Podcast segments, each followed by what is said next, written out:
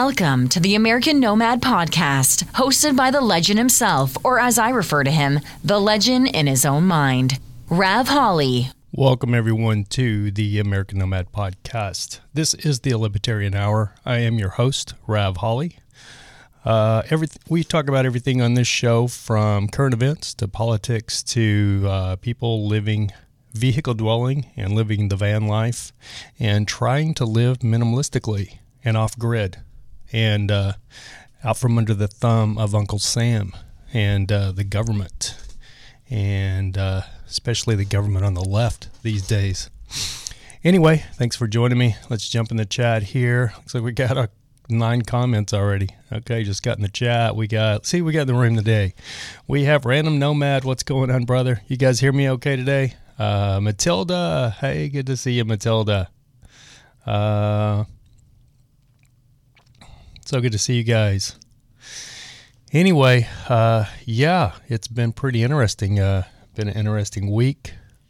Um, there's been a uh, hey Chevy Life, what's going on, my buddy Travis? We are the resistance, the real resistance, not the uh, bullshit resistance that uh, the left pretended to be for the last four years. They're going to understand what resistance really is uh, in the next five years or so, maybe indefinitely. We'll see.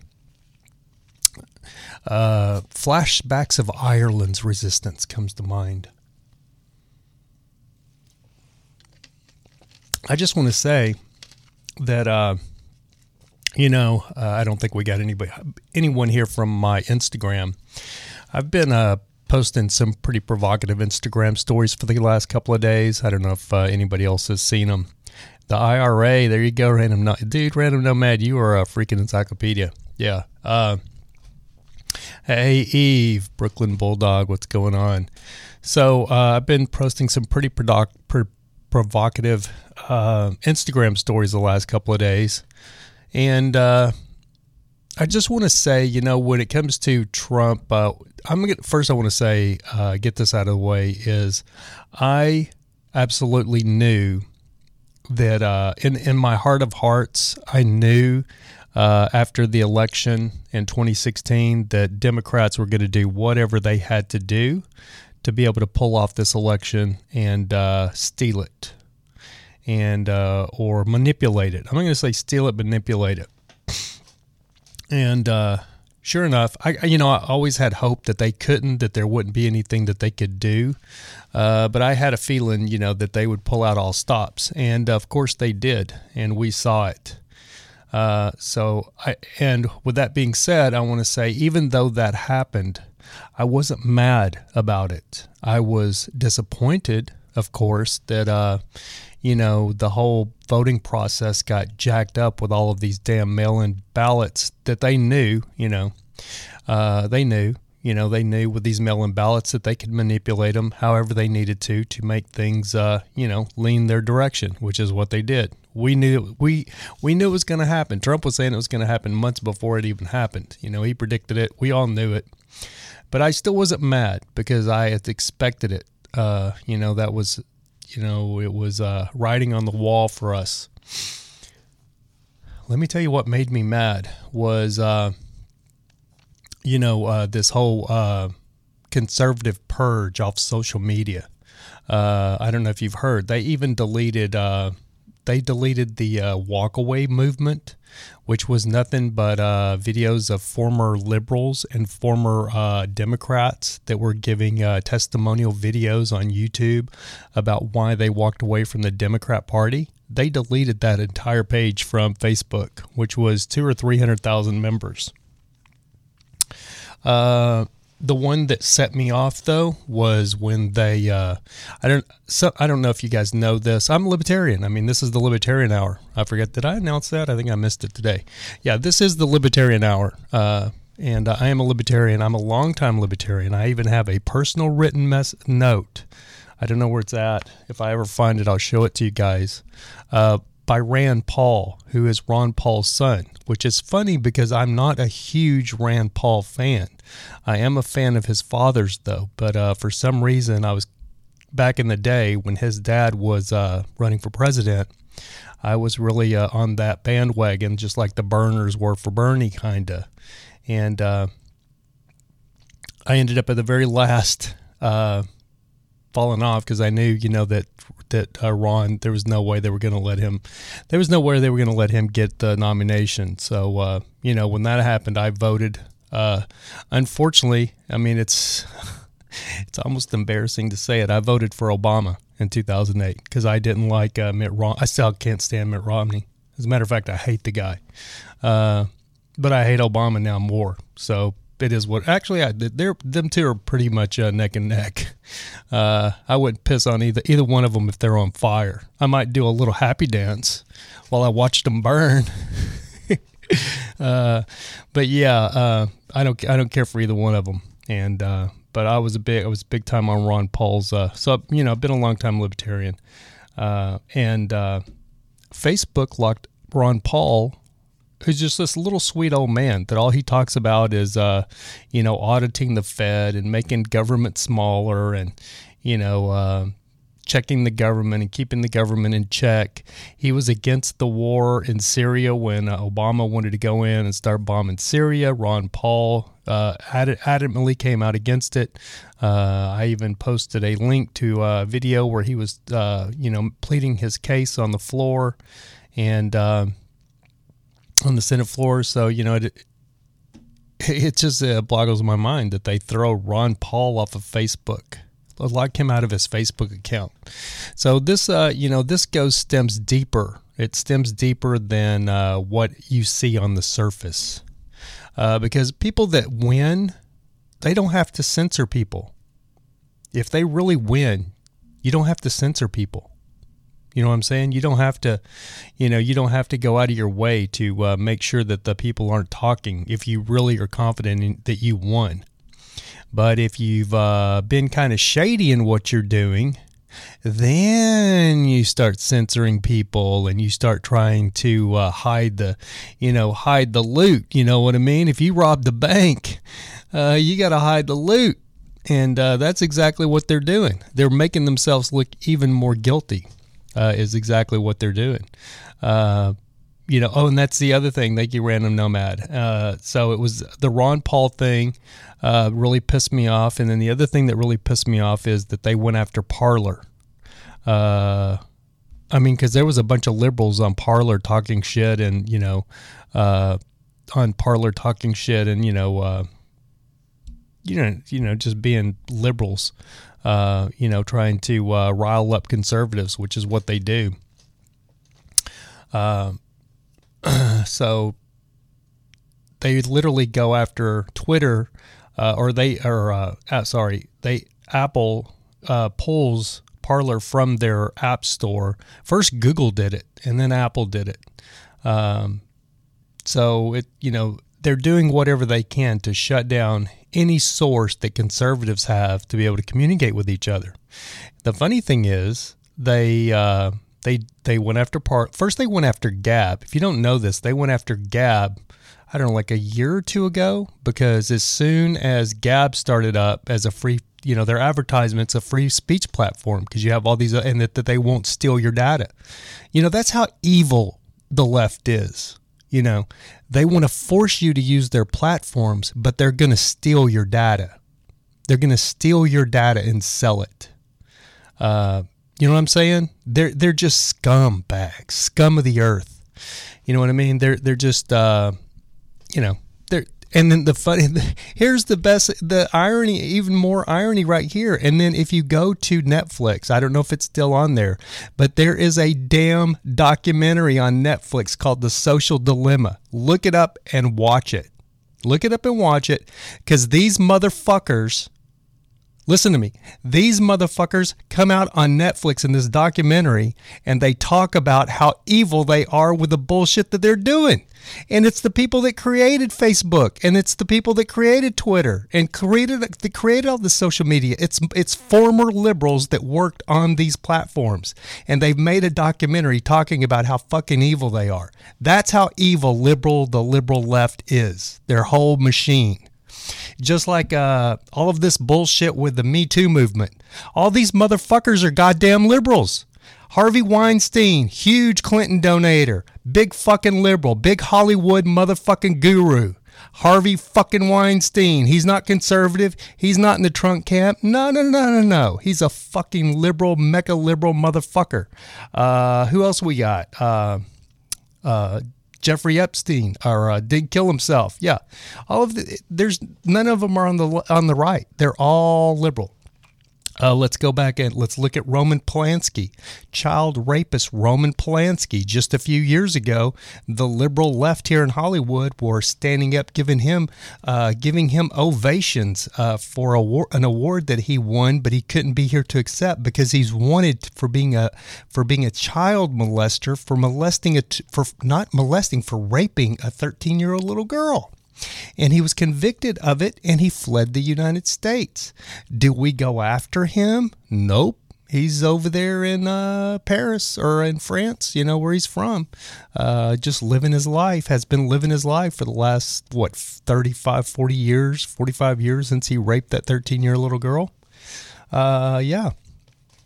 so, uh, I mean, uh, and you know, I've never cussed really on this show. Uh, I've ever now and then something you know like shit'll slip, but I don't really care tonight. Uh, for the simple fact is YouTube has been demonetizing all my videos anyway, or playing limited ads, uh, hitting my uh, knocking my green uh, dollar sign off into a yellow one, which means they, you know, barely give you any ads, so you don't hardly make any money. So uh, I can just talk. I don't have to worry about the bullshit anymore. I can just uh, say whatever the fuck I want to say. And uh, right now, mm, I mean, I'm not mad. I'm actually uh, kind of giddy because uh, these leftists don't understand how precarious their situation is uh, right now. Uh, they just don't get it. Uh, and that's what I've been, you know, I was subliminally trying to put out there th- to them in my Facebook, uh, I mean, my Instagram stories. Oh, and I forgot to say, so uh, I, am also thrown off Facebook again myself. Uh, I was banned for 30 days, and then they unbanned me for about, I don't know, I was probably unbanned for eight hours, maybe. Did I make it eight hours? Maybe eight hours. I don't think so. Yeah, I think maybe eight hours, maybe a day. I can't remember. It wasn't very long. I mean, because I didn't use Facebook after I got unbanned. I did the show here and streamed it to Facebook Live. And then uh, that was it. And then I got on Facebook at one time. And as soon as I get on Facebook, I see the bullshit liberal media, uh, fucking goddamn LA Times or some bullshit talking about uh, Kyle Rittenhouse. Uh, can't remember. It was something about him, uh, how he was, you know, how evil, you know, the 17 year old child that was being chased by fucking child molesting leftist, fucking anarchist motherfuckers uh, chasing a 17 year old kid. Luckily, the 17 year old kid was not unarmed and took care of himself, which is exactly why we have, uh, you know, we bear arms. Uh, but anyway, uh, there was a post on there by uh, I think it was the L.A. Times or one of these fucking liberal rags, and uh, it was talking about you know uh, how evil Rittenhouse was or something like that, you know, and uh, I'm looking at all these fucking L.A. Uh, leftist loonies uh, on there underneath it, going, "Oh, they need to give him the death penalty. They need to do this. They need to do that." And so I said, "What are you talking about? That boy is a goddamn American hero." He uh, he planted those mother those child molested motherfuckers, and they'll never molest another kid, and they'll they'll never. It's been a great fucking. This year's been a great year because you don't have to worry about those guys uh, ever molesting anybody else, because Kyle Rittenhouse took care of them, and that got me thrown off Facebook for another thirty days, which I don't even I don't even care.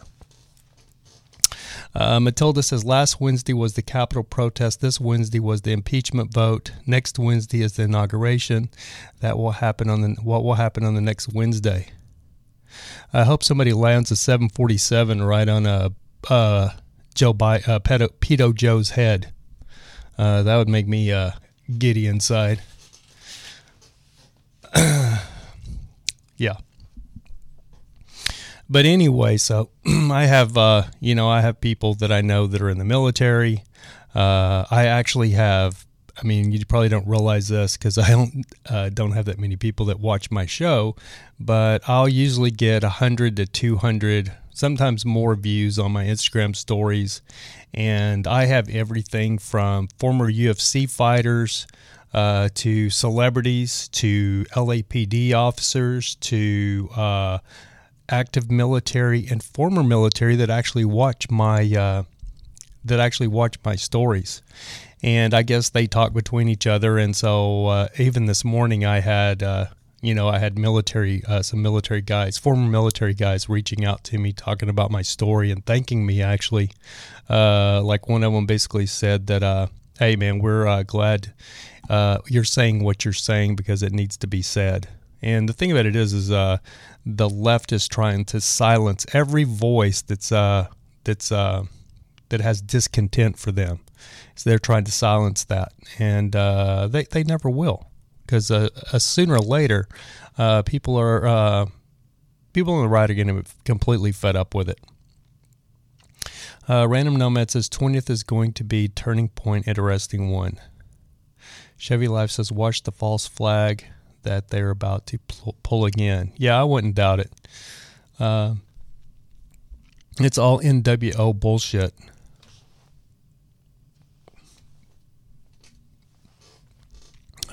You know that's why uh, Trump was hated so much by these uh, you know these imperialist elitist imperialist up there in Washington.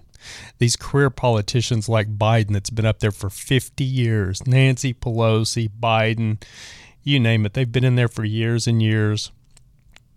And that's why you have them in there because they're all, uh, you know, John Kerry, uh, gosh, you know, Mitt Romney, they're all, uh, you know, I posted that they're uh, the birds of a feather flock together. They're all one and the same. They play, they make this, or they play this charade like they're, uh, you know, they're so against each other when they're actually not. The majority of them, they're actually not. They're all in cahoots with each other. It's like old WWE wrestling or WWF wrestling. You know what I mean? They come out and pretend that they really hate each other, you know, but when it comes down to it, they they don't. Random Nomad says impeach Nancy Pelosi. Oh man, I'd like to see her drug out in cuffs. So there's a there's a lot of um, a lot of conspiracy talk out there on the right, and uh, I've seen it all. Believe me, uh, it's nothing. Uh, it's nothing I haven't seen. A lot of the QAnon stuff. I have a bunch of friends in Texas that are huge into the Q movement, and uh, you know they're they're super super uh, religious and very Christian, and they have this uh, they have this um, belief that there's uh, this cabal or this whole thing that's that's happening behind the scenes right now. I don't. I'm not going to put any faith in that. What I will say though is a friend, uh, one of the guys that that I talked to, uh, actually has people in the military in Texas, and they added some validity to this, but I don't know where it's going to go, and I don't even know if it's true. So I don't know. We'll see. Uh, did anybody see Trump's speech? Uh, Trump actually did a speech from the White House Twitter account, I guess. It was actually on Twitter. Has anybody seen that? And uh, it was pretty funny because uh, uh, in, in career politicians set term limits just like the presidency. I agree with that completely.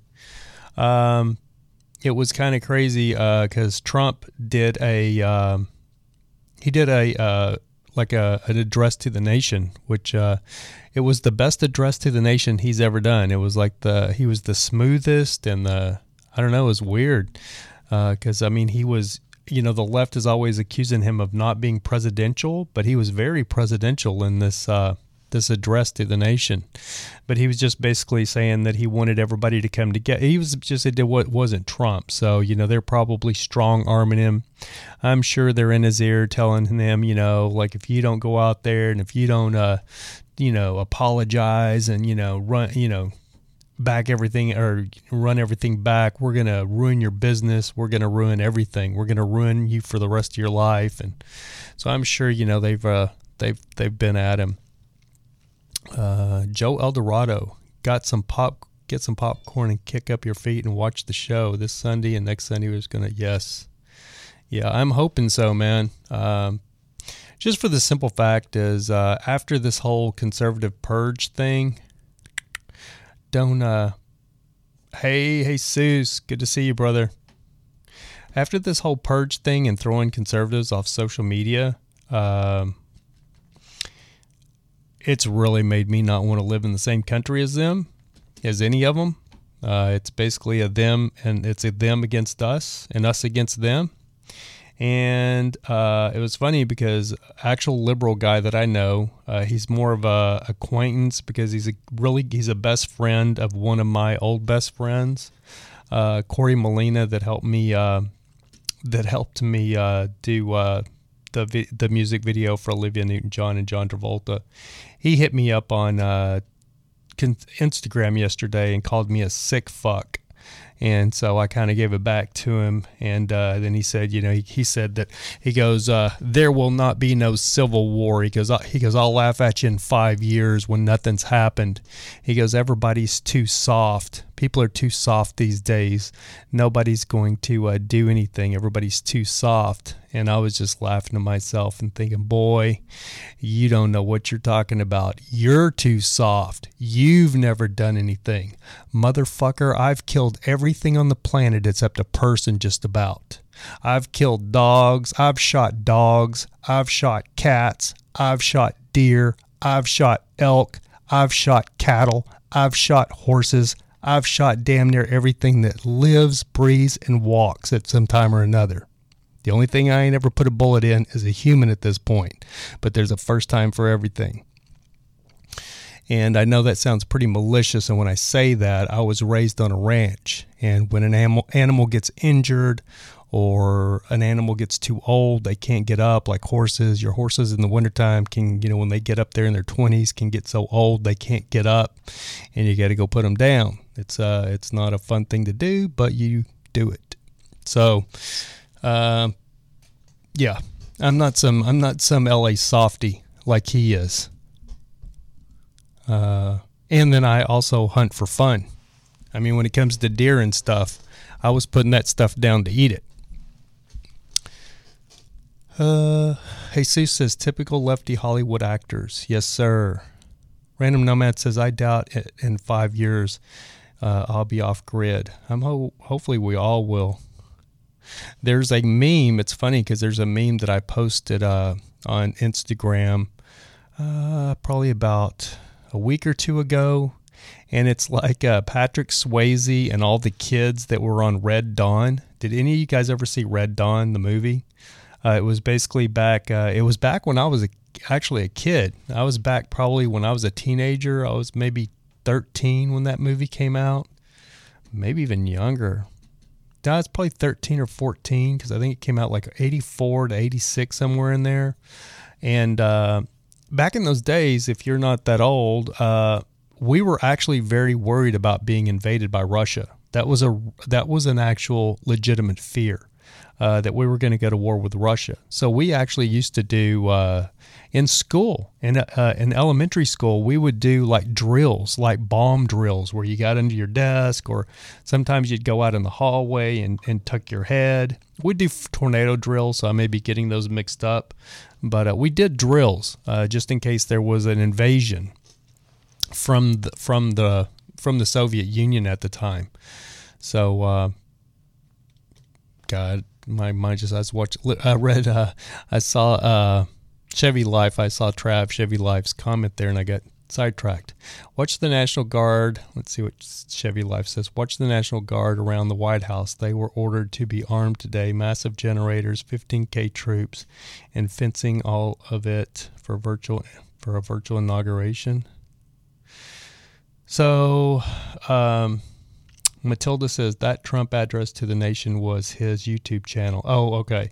Well, they shut his YouTube channel down too, right? That's what I heard. Yeah, they shut it down. They said it wasn't Trump's speech, it was the comments that were objectionable. That's BS. Could have disabled comments. Yeah, that's that's you know, it's just the war. It's the left's war on Trump, is what it is. Um, that's what I've been calling the liberals out on uh, my Instagram. You know, they're they're black Jesus, black Jesus. They're black Jesus, uh, Mr. Obama. Their black, their liberal black Jesus. That piece of shit killed thousands of people all over the world. Thousands of people. I think he bombed maybe six or seven countries. I mean, we can, and he blo- he bombed Syria into oblivion, causing an international refugee crisis. I mean, if you go back, uh, get on YouTube. You're on YouTube. Well, when this show is over, jump into the search and, and search Syrian refugee crisis and look at nine out of 10 of those videos. They're five years ago.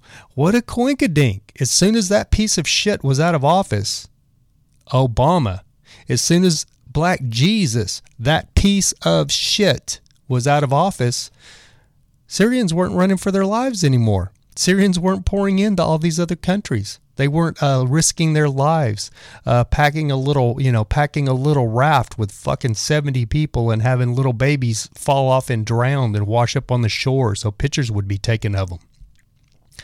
Uh, Matt Howard says, speaking of nomads, I wonder how the, those van life and RV people will be affected living for free on BLM land, right?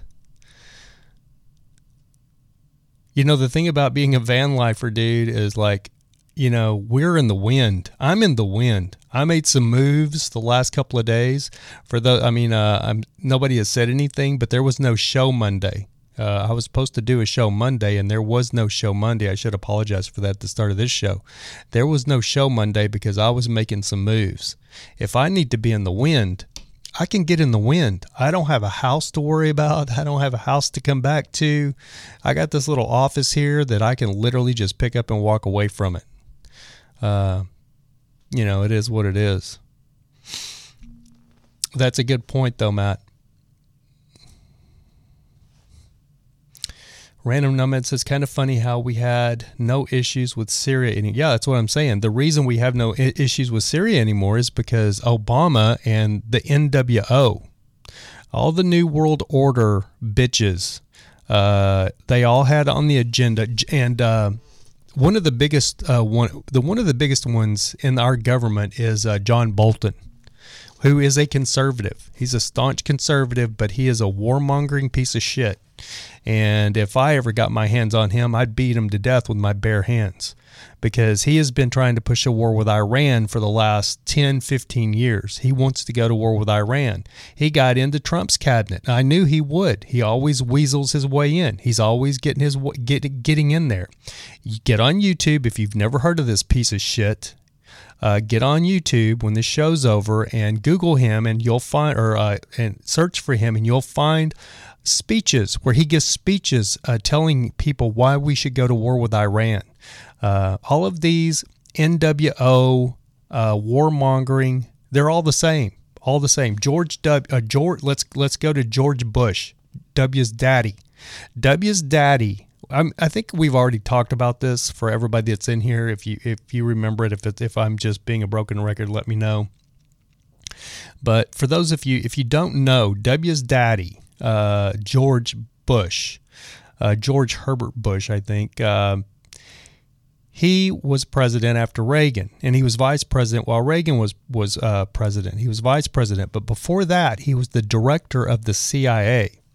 When he was president, he ended up sending I can't remember how many troops, how many thousands of our troops into Panama uh, to get Manuel Noriega, who was a freaking cocaine kingpin, a drug kingpin, is basically all he was. Uh, but he sent all of these troops in there to get this one man, and they kept it all hush hush quiet. What set it off was there was evidently some tourist or something. Uh, it, I mean, it was all propaganda. If you look at it now, you can go back and look at it, and you can see right through it. But people back in those days, in those in the '80s, they didn't. All they got was what they heard on the nightly news. You know, Walter Cronkite or whoever. Uh, Brokaw or whoever it was was giving you the evening news. There wasn't really a Fox News and you know this entertainment news that we have now. It was just staunch facts, and uh, you know it was. And they put it out. I even remember hearing about it, and it was like, uh, uh, tonight in Panama, four American uh, tourists were gunned down and killed on the streets of Panama by Manuel Noriega. the United States government is looking into uh, what actions will be taken. And to the next story. You know, it was that kind of bullshit. And lo and behold, sure enough, within a week or two weeks, we were sending troops over there to get Manuel Noriega. We ended up sending, flying in all of these troops and bombing the shit out of out of Panama and killed an estimated 22,000 people and leveled like 10 to 12 city blocks. There's actually a documentary about this if you can find it, an older documentary that's great and I I uh, I want all of you to see if you can find it. Uh, used to it used to be pretty easy to find, but they've suppressed it like everything else that's negative about the United States. Uh, but there was a documentary about the invasion of Panama. Find it and look at and watch it if you get a chance, uh, because uh, it's pretty eye-opening stuff. But that was George. That was that was W's daddy that did that. And I say the reason he did that was because it was a practice. He wanted a practice run before he started talking about Iraq. And even before Iraq invaded Kuwait, uh, our government was already talking about uh, Saddam Hussein. Now, keep in mind, when Iraq was at war with Iran for like 12 years, because we hated Iran and Iran hated us because we had overthrown their de- democratic, democratically elected government. And then the people of Iran rose up and threw those motherfuckers out and installed the Ayatollah Khomeini who fucking hates our guts, and that's the reason Iran hates our guts to this this day. It's because of our shit NWO government. And until we rise up like the people in Iran and put these motherfuckers down, we're going to be dealing with this shit for the rest of our lives. Uh, and I'm not saying I that I I'm happy that you know Iran, but that's what happens when we're meddling in shit. You know what I mean? When the NWO, our government, is meddling in shit, it always blows up in our face. So they went over there. Uh, our CIA and W was probably part of this. Uh, George Bush Senior because he was in the he was the director of the CIA. But I think this is before him. This is like 63, I think if I remember right. But anyway, Iran had free and fair elections, democratic elections. They elected a president that we didn't like, uh, uh, and so we had we over we did a coup. Uh, our CIA and uh, they went in there and pulled off a coup and overthrow had the people uh, some people overthrow their democratically elected president, and we installed a puppet president that we liked that would, uh, you know, bow to us. And the people of Iran rose up and fucking got rid of his ass. He had to he had to fly out and escape to some other country. And in the process, after the process, then they installed this radical, tyrannical, religious uh, zealot government with the Ayatollah Khomeini and all the shit that they that they still have to this day. We created that. You can't be mad at Iran. I have absolutely no hostility towards Iran. Iran. I know why they hate us. And another thing, and the reason you hate Iran is because these fucking assholes in our media have been feeding you all this bullshit for the last 25 years about how evil Iran is. Because they're always chanting death to America and all this other bullshit. Pull up some pictures of what Iran looked like back in 1965. There was women running around in bikinis before they were running around in bikinis in this country. There were women. Uh, they they didn't wear all this religious garments. They didn't have the habib on their head. The women. No, they they were a very free society, and we went in there and fucked it up because we wanted to instill what you know. We wanted them to do what we wanted them to do, and uh, it backfired. And now they fucking hate us, and I don't blame them. And here's a funny thing: I ask people this all the time that hate Iran. How in in in what country what country in the world has the second largest Jewish population? Or I'm sorry, what what country in the Middle East has the second largest Jewish population? Anybody know?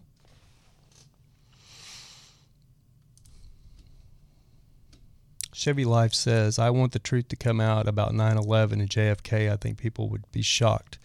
Yeah, but the problem is, is that stuff is too guarded by the NWO. I mean, Trump couldn't even release that. I doubt he even knows. I mean, I'm sure they kept all that kind of stuff from him.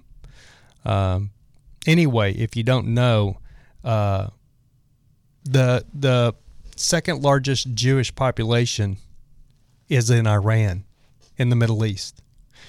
Uh, the first is, of course, Israel.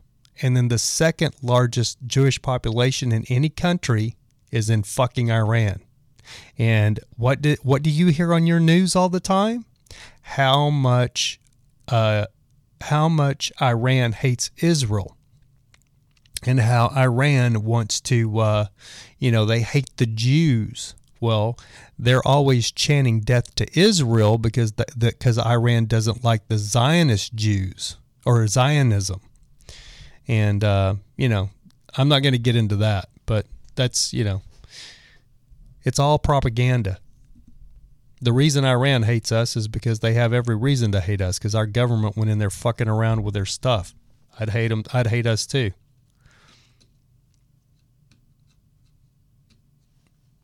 So uh, everything is never it's never what it seems. And let's see, where we? We're 36 minutes in. So, real quick, uh, since I was going off on Obama, and I know there's people in the room, I'm not going to say any names, but I know there's people in the room that literally hate Obama as much as I do. But I do want to say this I did vote for Obama in 2008. I wanted Ron Paul, but that was that was never to, you know, that was like a Bernie thing. The corrupt left, NWO left or uh, right was never going to let that happen. Or the regular Republican, the NWO Republicans, I should say, was never going to let they were never going to let Ron Paul get the nomination.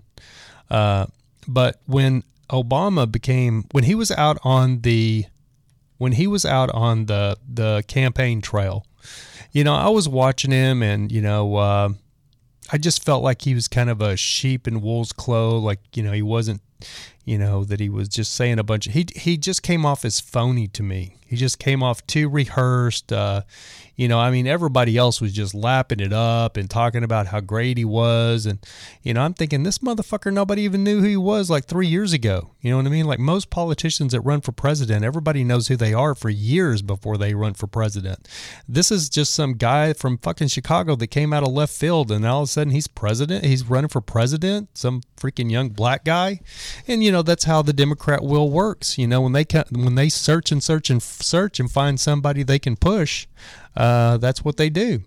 So, uh, but you know, I, I listened to him and uh, I I liked his slogan of hope because you know he did have his little that weird poster banner that blue and kind of uh, light blue and you know it said hope underneath it in red.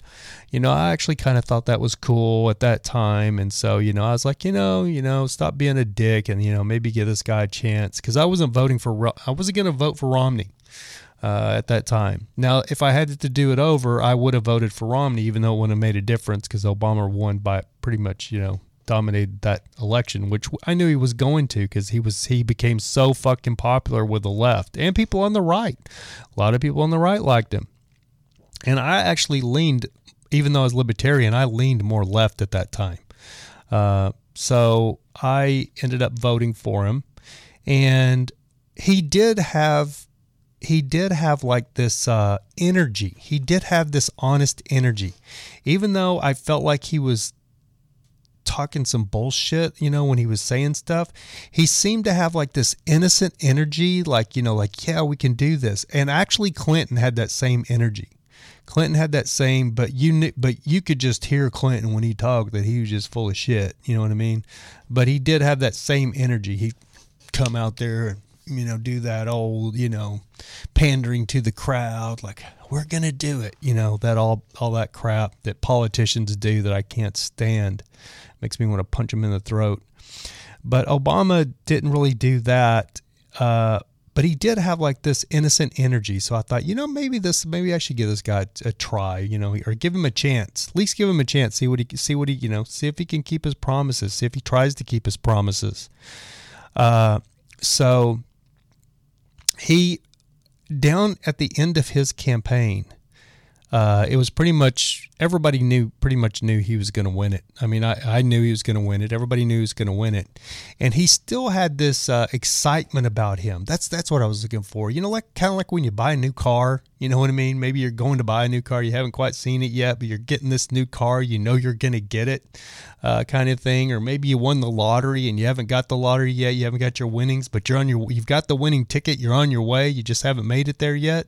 Obama had that kind of excitement about him and uh, you can look this up if they you know they they basically they basically have suppressed this you can't hardly find it anymore but if you're a good sleuth you can get out there and find this and i i recommend all of you do this so one of the la- obama's last stops i can't remember exactly where it was it might have been miami can't remember exactly where it was but one of his last stops on his campaign trail mind you.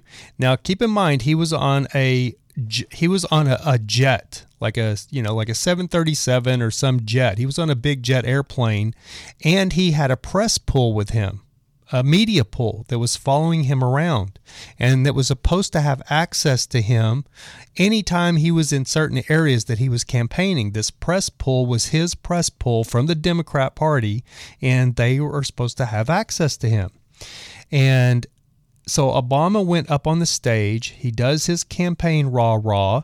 He comes off of the stage to, you know, to get on the plane. So all of the press has already left this event and already loaded up in the plane. So they're already on the plane in the back of the plane. So Obama's supposed to come back to the plane.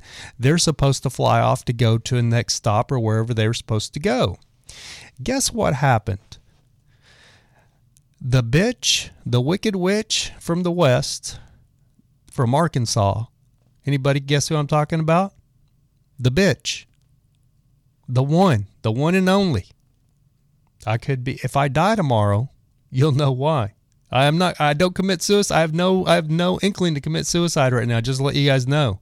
But if I'm dead tomorrow, you'll know and and they say and it's ruled as uh, an Epstein, it's ruled in, it's ruled a suicide, you'll know why. Yes, Hillary Clinton shows up at this event after Obama has come off stage and she grabs Obama. She grabs him and they lock the press or they leave the press locked on the plane. Obama's supposed to come off the stage, go, you know, the press is loaded up. Obama's supposed to come off his stage, jump on the plane, and they're supposed to fly off and go to their next spot. Obama comes off the stage and Hillary Clinton grabs him while the press is all locked on the plane.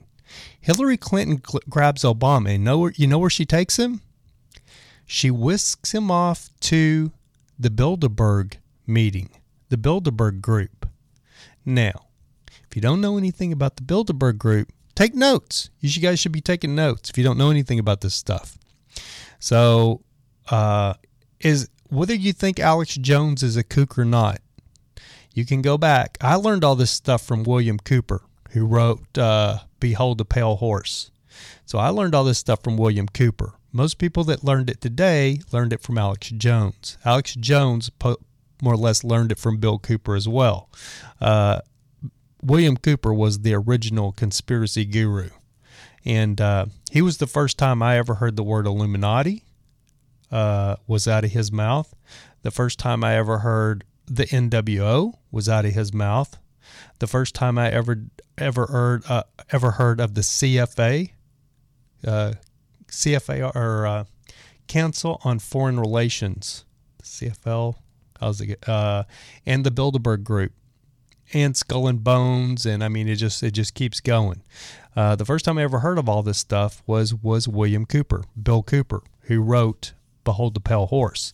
He had a little radio show that used to play in Texas at night and uh, I heard of the guy and then heard he had written this book.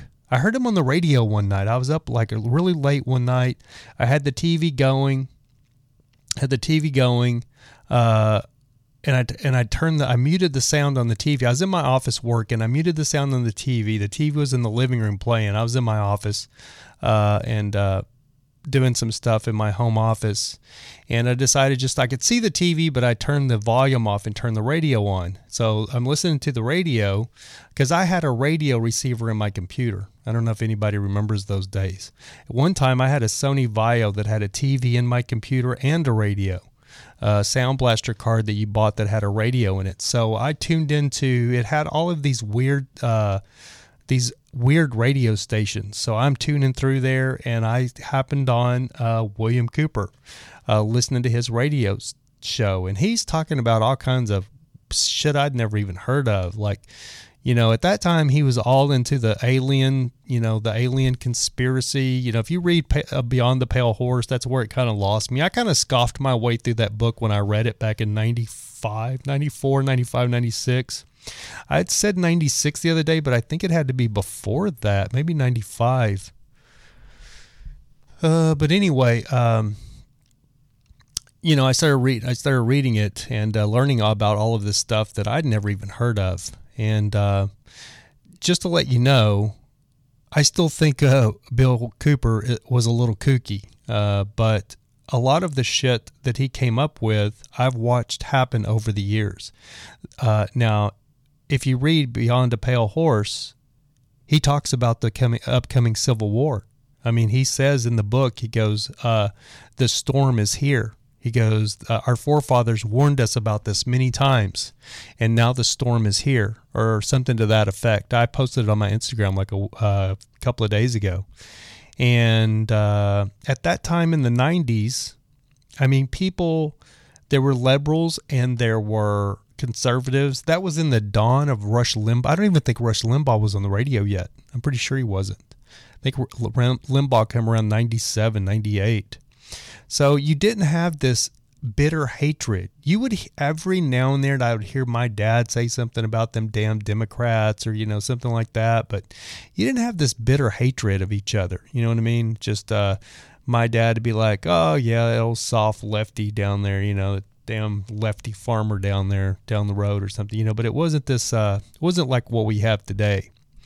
Uh, so it just always, I just, I literally thought it was. Uh, I dismissed it when I would hear uh, William Cooper on his radio show talking about the upcoming Civil War because he was talking about like it's right now. It's it's going to be here. Like it could happen next week, and everybody was like peaceful at that time. You know what I mean? This was even before 9 11. And during 9 11, we all came together as one nation, left and right. Uh, we were Americans before we were Democrats and before we were Republicans or Libertarians or anything. We were all just Americans. We all came together, uh, you know, because we were attacked as one. But, uh, you know, I just never saw it. I never saw this civil war that William Cooper was talking about. But the main thing that really made me uh, stand up and take notice of William Cooper and stop dismiss, dismissing everything that I had read that he had written, uh, he ended up predicting 9 11. I ended up listening to his radio show that was about two weeks before 9/11 because I used to drive across country, and I would listen to his uh, I would listen to his radio show if I as anywhere I could pick it up. If I was driving where I could get his radio show, I can't remember what it was on. It was at like 570 AM or can't even remember. And then he had a short wave radio station that you could get, I think, on the CB. I can't remember, but um, I think I can't remember how I got it, but I would listen to it, and I remember his 9/11. He was he was rant. He would do a lot like I do, but he would just start ranting about things, and you just kind of listen to what you know. And sometimes you didn't even know what he was talking about. And I remember his 9/11. He was talking about he was talking about Osama bin Laden uh, and that there, he goes, watch out for a big event. You have to watch out for a big event, and uh, and they're gonna and the government is gonna blame it on Osama bin Laden. Uh, so when it happens here, and he goes in the next, you know, whenever it happens, it could be tomorrow, it could be later on. Uh, you know, it's going to happen. And I didn't even never even had heard of Osama bin Laden. Now, granted, the World Trade Center in New York had already been hit in '93 That's when the bomb, the van bomb went off in the basement of the or the underground parking garage in the World Trade Center. But I don't remember Osama bin Laden's name ever coming up at that time.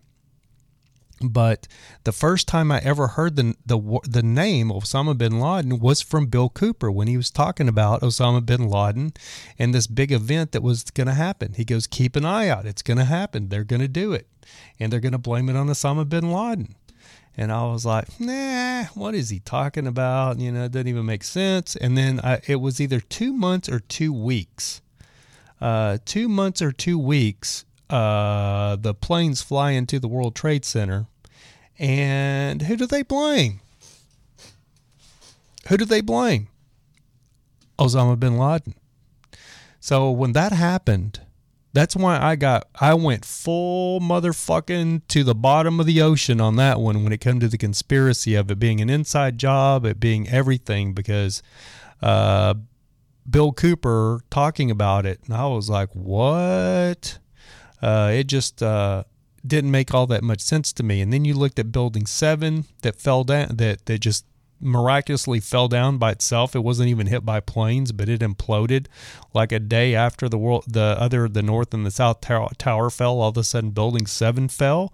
Well, Building Seven uh, was like there was a CIA headquarters. There was like a bunch of government documents in that building that they needed to destroy, and there was no way for them to legitimately destroy them. But with Building Seven, just you know miraculously falling down, destroying all of that stuff, you know, it all worked out great for them because they didn't know how to get rid of it. Uh, volcano, what is it? Volcano, volcanic temper. Hey, what's going on, brother? A lot of stuff is in your face nowadays. Exactly. I agree with that. So anyway, uh, that was the first time I ever really heard of Osama bin Laden. And then the other thing William Cooper did, Bill Cooper, is he predicted. There's an old CNN interview uh, that you know when CNN looked like it was, you know, like it looked like a, a, a it looked like an amateur YouTube channel back when CNN. This is how old that interview is. But the CNN interview was asking interviewer was asking Bill if he was scared and if he was releasing all of this secret top secret information about the government because Bill actually worked in the government.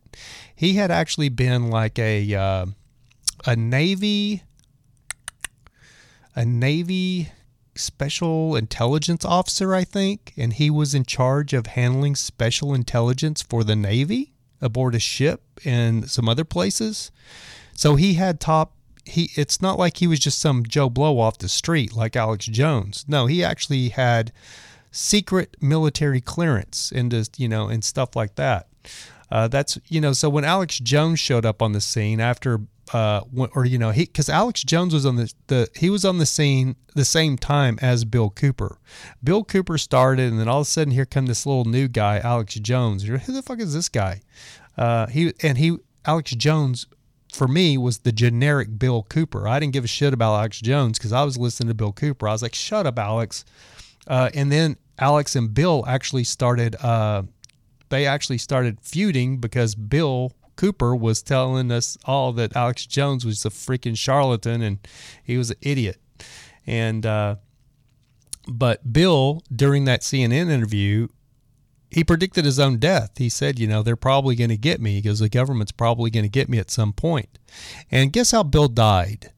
Uh, the government issued a warrant for him because for just some bullshit, and so they issued a warrant for him. He lived in uh, Arizona or Colorado or somewhere, kind of in a rural area. And oh, I remember what it was. So somebody pulled onto a road that was right down from Bill's house, Bill Cooper's house, and Bill thought that they were somebody out there spying on him. So Bill took a gun down there to go see what they were doing, and it scared the people, and they took off. And Bill chased them all the way to their house. And that person called the cops. So the cops issued a warrant for Bill for, I don't know, intimidation or whatever the hell it was. I don't know what the charge was. So Bill had this warrant out there, and so the cops decided, or the government basically is what it was. I think it ended up being uh, government agents that actually went out there. They decided to be able to get Bill. The way they would get him is they would do the same thing. They would drive up there and pretend to be like loud teenagers. So they they pulled up in a car with a loud stereo blaring uh, to to draw Bill out of his house to get him to come down there and complain and tell him to turn the radio down. So, and sure enough, Bill got in his truck, his pickup, and come out there. But as Bill got there, he realized that everything wasn't what it seemed. So before he got to them, he flipped the bitch and took off back home, hauled ass and pulled into his driveway, started through his door, and they come out of the truck and there's some the government says that that, he shot first. There's others that say the government shot first. But long story short, Bill shot one of the agents in the head and killed him one of the law enforcement agents in the head and killed him. And they shot Bill 11 times and he died on his front porch. So he predicted his own death. And he predicted it would come by the hand of the government. Uh, but anyway, let's see if I can. Uh, I wanted to see it because I can do a screen share with you guys if you want to hold on a second. I'm going to see. Uh, I want to see if this is still on uh, YouTube because I mean, all of this stuff has gotten scrubbed by YouTube now. Anything with any kind of conspiracy ser- conspiracy theory. Uh, but used to, you could type in William Cooper predicts 9/11, and you could actually hear his radio excerpt from uh, him talking about it, and it wasn't very long. Oh, here we go. Here we go. It's still here. Okay. Okay, okay. Let me see. Uh, let me see if I can share this with you guys. Give me a sec here to screen share. And we want to do it with audio. Bam, share. Okay, got it. So let's see how long this is. 319. We are being censored. America's news outlets. God no damn, we sure are, buddy. I'm Joshua Those Philipp, Epoch Times. senior investigative reporter with the Epoch Times. Epoch times. Can you believe what you have been seeing on CNN today, ladies and gentlemen? Can you believe it? June 28, 2001, guys. Supposedly, Can you hear it? CNN reporter found Osama bin Laden, took a television camera crew with him, went into Osama bin Laden's hideout, interviewed him and his top leadership, his top lieutenants and colonels and generals in their hideout. This is a CNN reporter with a camera crew. And he came out and told everybody within three weeks, Osama bin Laden is going to attack the United States and Israel. Now, don't you think that's kind of strange, folks? You see, because the largest intelligence apparatus in the world, with the biggest budget in the history of the world, has been looking for Osama bin Laden for years and years and years and can't find him. The FBI also, under the leadership of Louis Freeh, has been looking for Osama bin Laden for years and years and years and years and years and many years and can't find him. Some doofus jerk off reporter with a camera crew waltzes right into his hideout and interviews him. And you know what his budget is? Zip, zilch, nothing. Now, that tells us two things. Either everyone in the intelligence community and all of the intelligence agencies of the United States government are blithering idiots and incompetent fools, including the entire apparatus of the FBI and all of their personnel, or they're lying to us. They're not looking for him at all. And the second is the truth. You see, the CIA created Osama bin Laden. They recruited him. They trained him. They found his leadership. They brought them all together. They showed him them how to fight the Soviet Union in Afghanistan. And when that was over, they still continued to fund him and train him, and they're now using him to help bring about world government by making him the big boogeyman because they can't use Saddam Hussein anymore because they needed a new boogeyman. A reporter from CNN and his little camera crew got in to Osama bin Laden's secret hideout and conducted an interview. If you don't believe me, tune into CNN. They're probably running it right now as I'm speaking. And if you believe it, You are one of the stupidest jerks that ever lived on the face of this earth. And whatever is going to happen that they're going to blame on Osama bin Laden, don't you even believe it.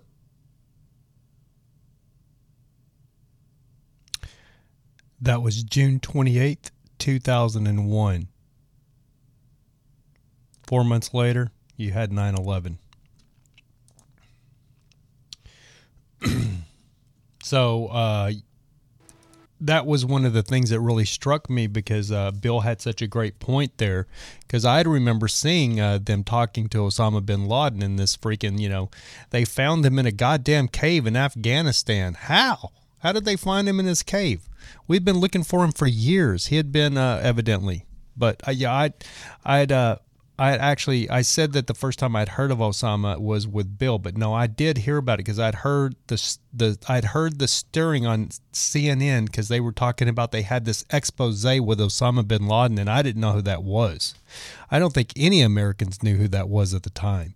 So a lot of you know because we didn't have the internet, the internet wasn't what it is now. I mean, you didn't really have big search engines like Google and stuff like that, like we back in those days. So you would hear the news talking about the IRA and you know, uh, you know, going on in Ireland, and you'd hear them talking about all this stuff, and you just kind of you would listen to it and kind of tune it out because you didn't know really know who who or what they were talking about. Uh, but that's why I liked listening to Bill because he was tuned into this stuff and he actually knew what it was. Anyway, guys, we already hit an hour, but I did want to say uh, really quick. Uh, so, any, I forgot to make my point on uh, Obama too.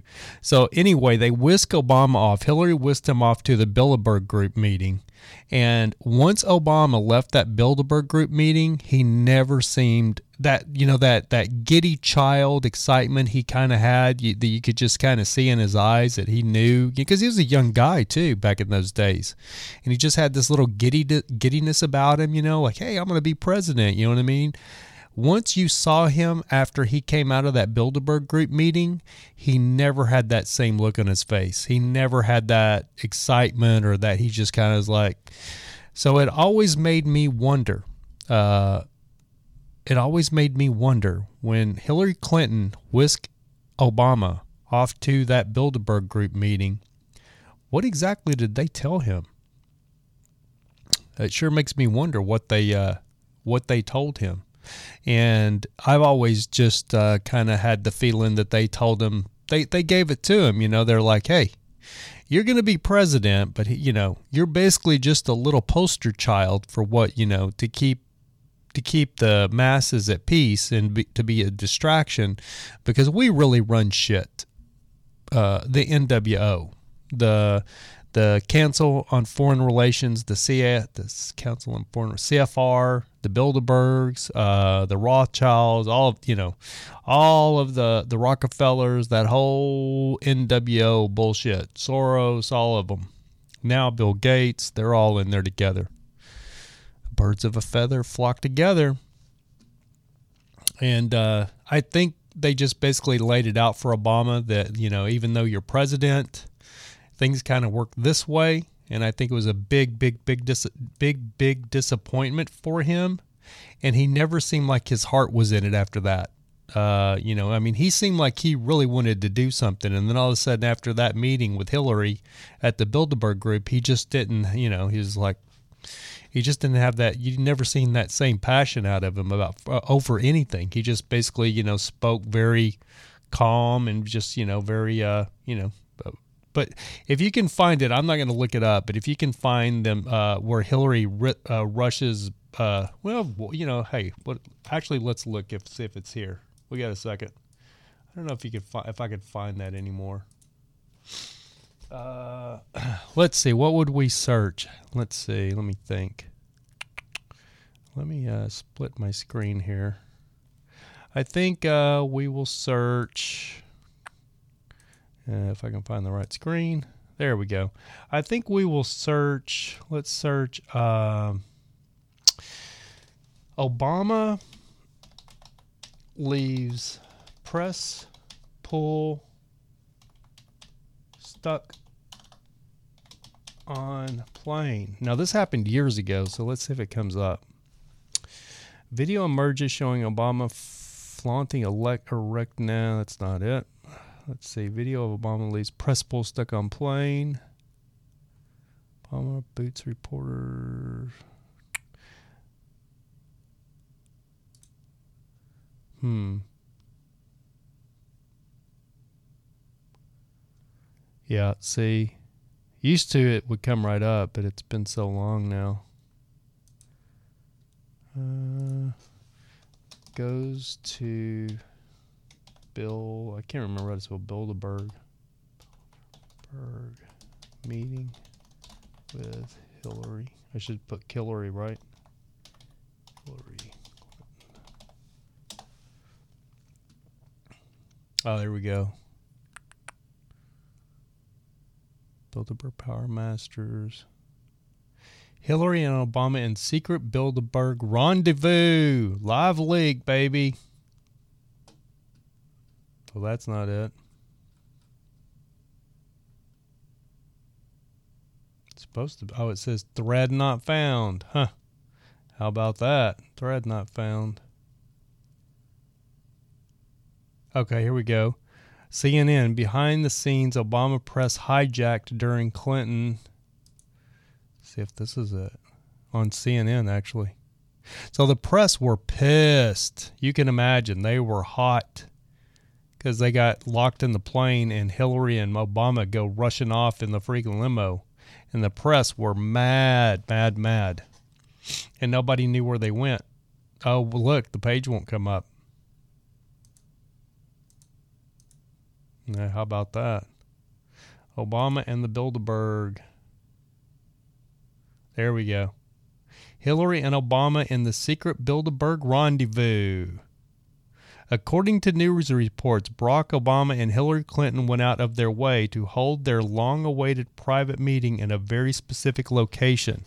Not at Hillary's mansion in Washington, but in Northern Virginia, which also just happens to be the scene of the 2008 Bilderberg meeting.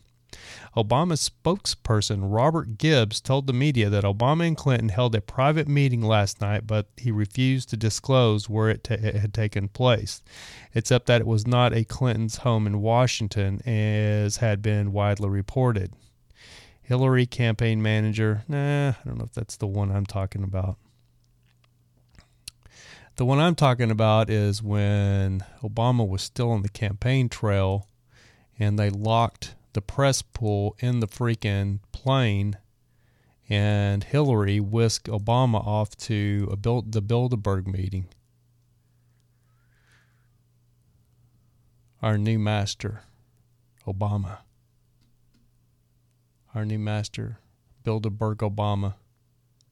Yeah. So anyway, you can got you kind of get an idea. You guys got to do your own research. I can't do it all for you. I'm giving you, I'm giving you the nuggets and you'll have to uh, you'll have to check it yourself. So here's one though. Answers. Let's see if this will come up. Has Barack Obama ever attended a Bilderberg meeting?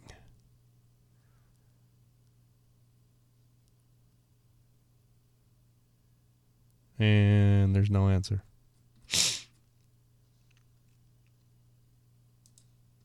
That was pretty anticlimactic.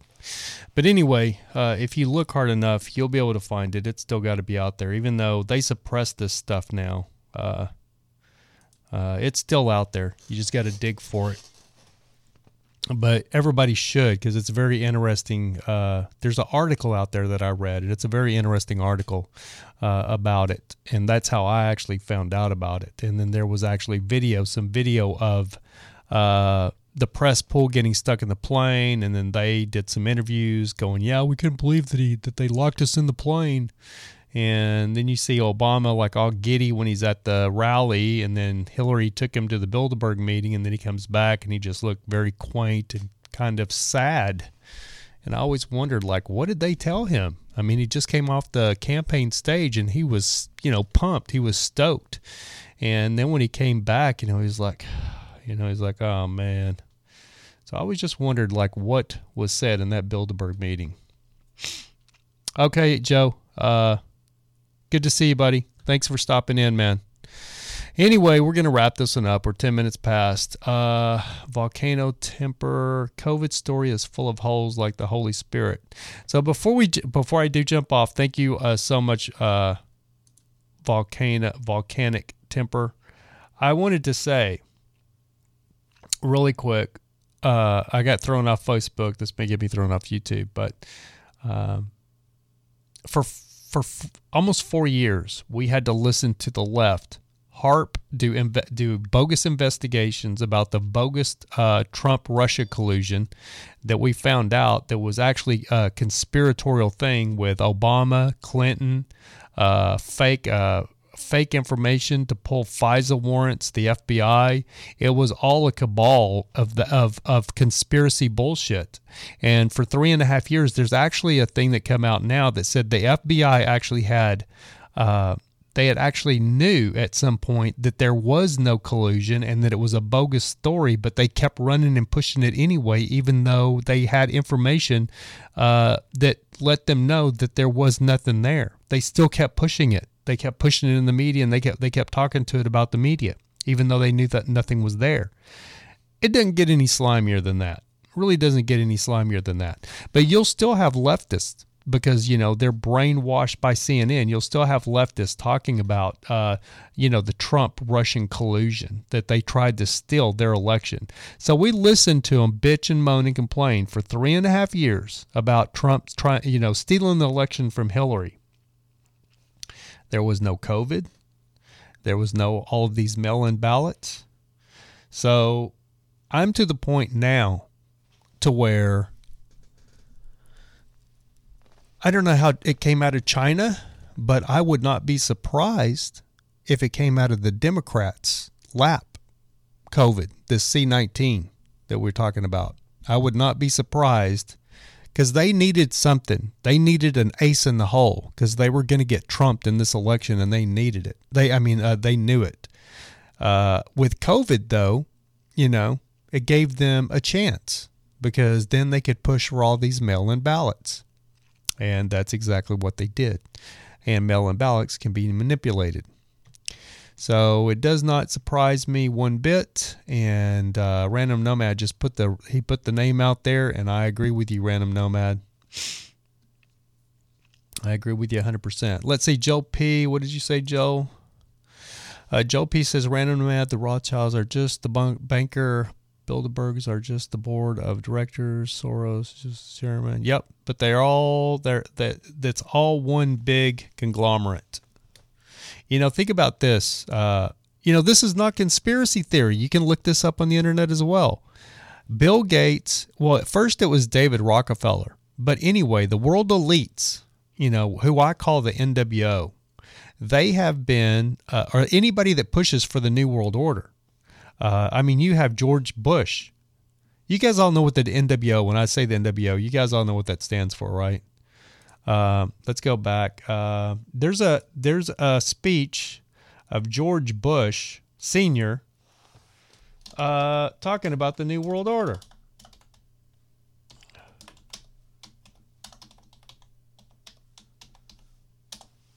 Oh damn. Uh, have you have any of you guys seen this speech?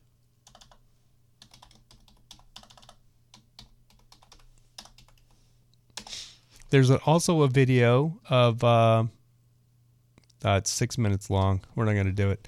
There's also a video of Henry Kissinger talking about the New World Order. So, um, I mean, it's a real thing. It's not some. It's not something that's a conspiracy theory, which uh, people on the left will try to uh, brand you with uh, if you talk about the NWO. A lot of politicians have already talked about it. So all of those elitist, the billionaires these days, they're all in cahoots together. They're all in, in it together. They always have been, but we just didn't know it. But now people are waking up and people actually know it and they see it. Uh, they actually know what's going on.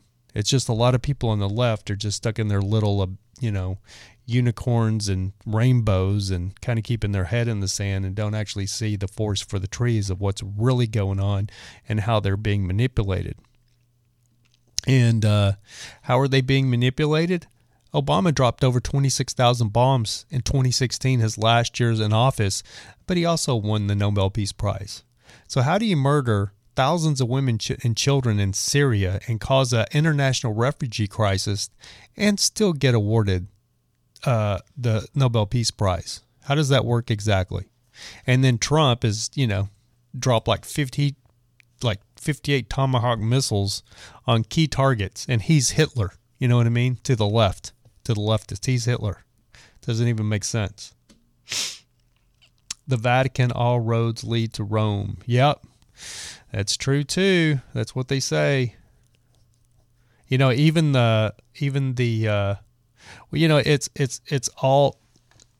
We'll we'll get into it again some other time. Uh, I could talk about this for hours. Uh, if you don't know, uh, so I wanted to say really quick, if you guys watch my Instagram stories, if you haven't followed me on Instagram, it's Rav Holly, just R A V H O L L Y on Instagram. So check out my Instagram stories, pretty interesting stuff. Uh, but at the end of my Instagram stories today, I did some Matrix references and uh, and some quotes from the Matrix, and then one I posted a, a link to the video from the very ending of the Matrix. Now, I love The Matrix. There's a meme out there that says, What if I told you that The Matrix was a documentary instead of a science, fiction movie kind of thing? And then there's the, the red pill that's on my Instagram. Here, uh, you take the blue pill, you wake up and just go about your business and pretend everything's what, you know, or you, what things are whatever you want them to be. But if you take the red pill, I'll take you'll stay in Wonderland and I'll take you further down the rabbit hole and and and you know show you what what things are really about. So I posted that on Instagram. Then I also posted the very end scene of The Matrix. So actually no, because uh, it's got music in there. It's a would get a copyright strike. But anyway, uh, if you watch the end scene of what he says in his dialogue, there are NWO. Now I'm saying NWO instead of Illuminati the the uh, the crazy I word. There's N uh, lots of NWO reference in there when he's talking about I will show you uh, a world with no borders. I'll show you a world with no rules, no borders.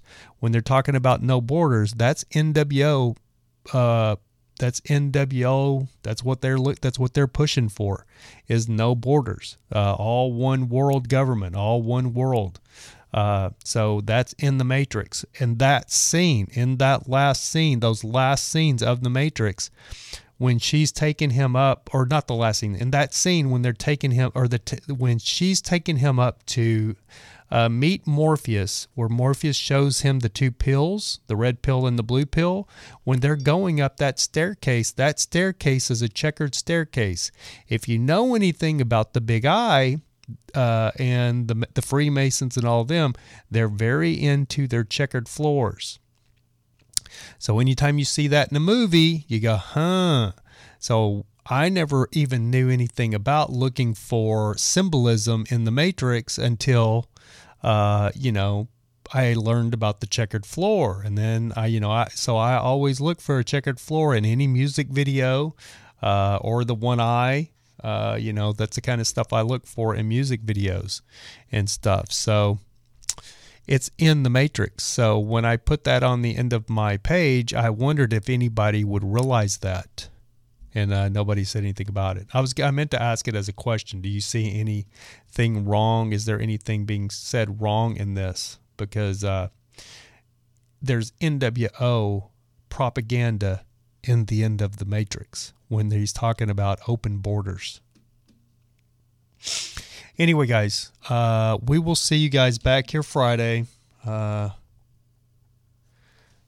7 Pacific Standard Time. I'm trying to make some moves. Uh, don't know how that's going to work right now. Just letting you guys know that uh, if I'm not here, it's because I'm actually doing some other things right now as well. But I'll try to be back here uh, Friday at 7.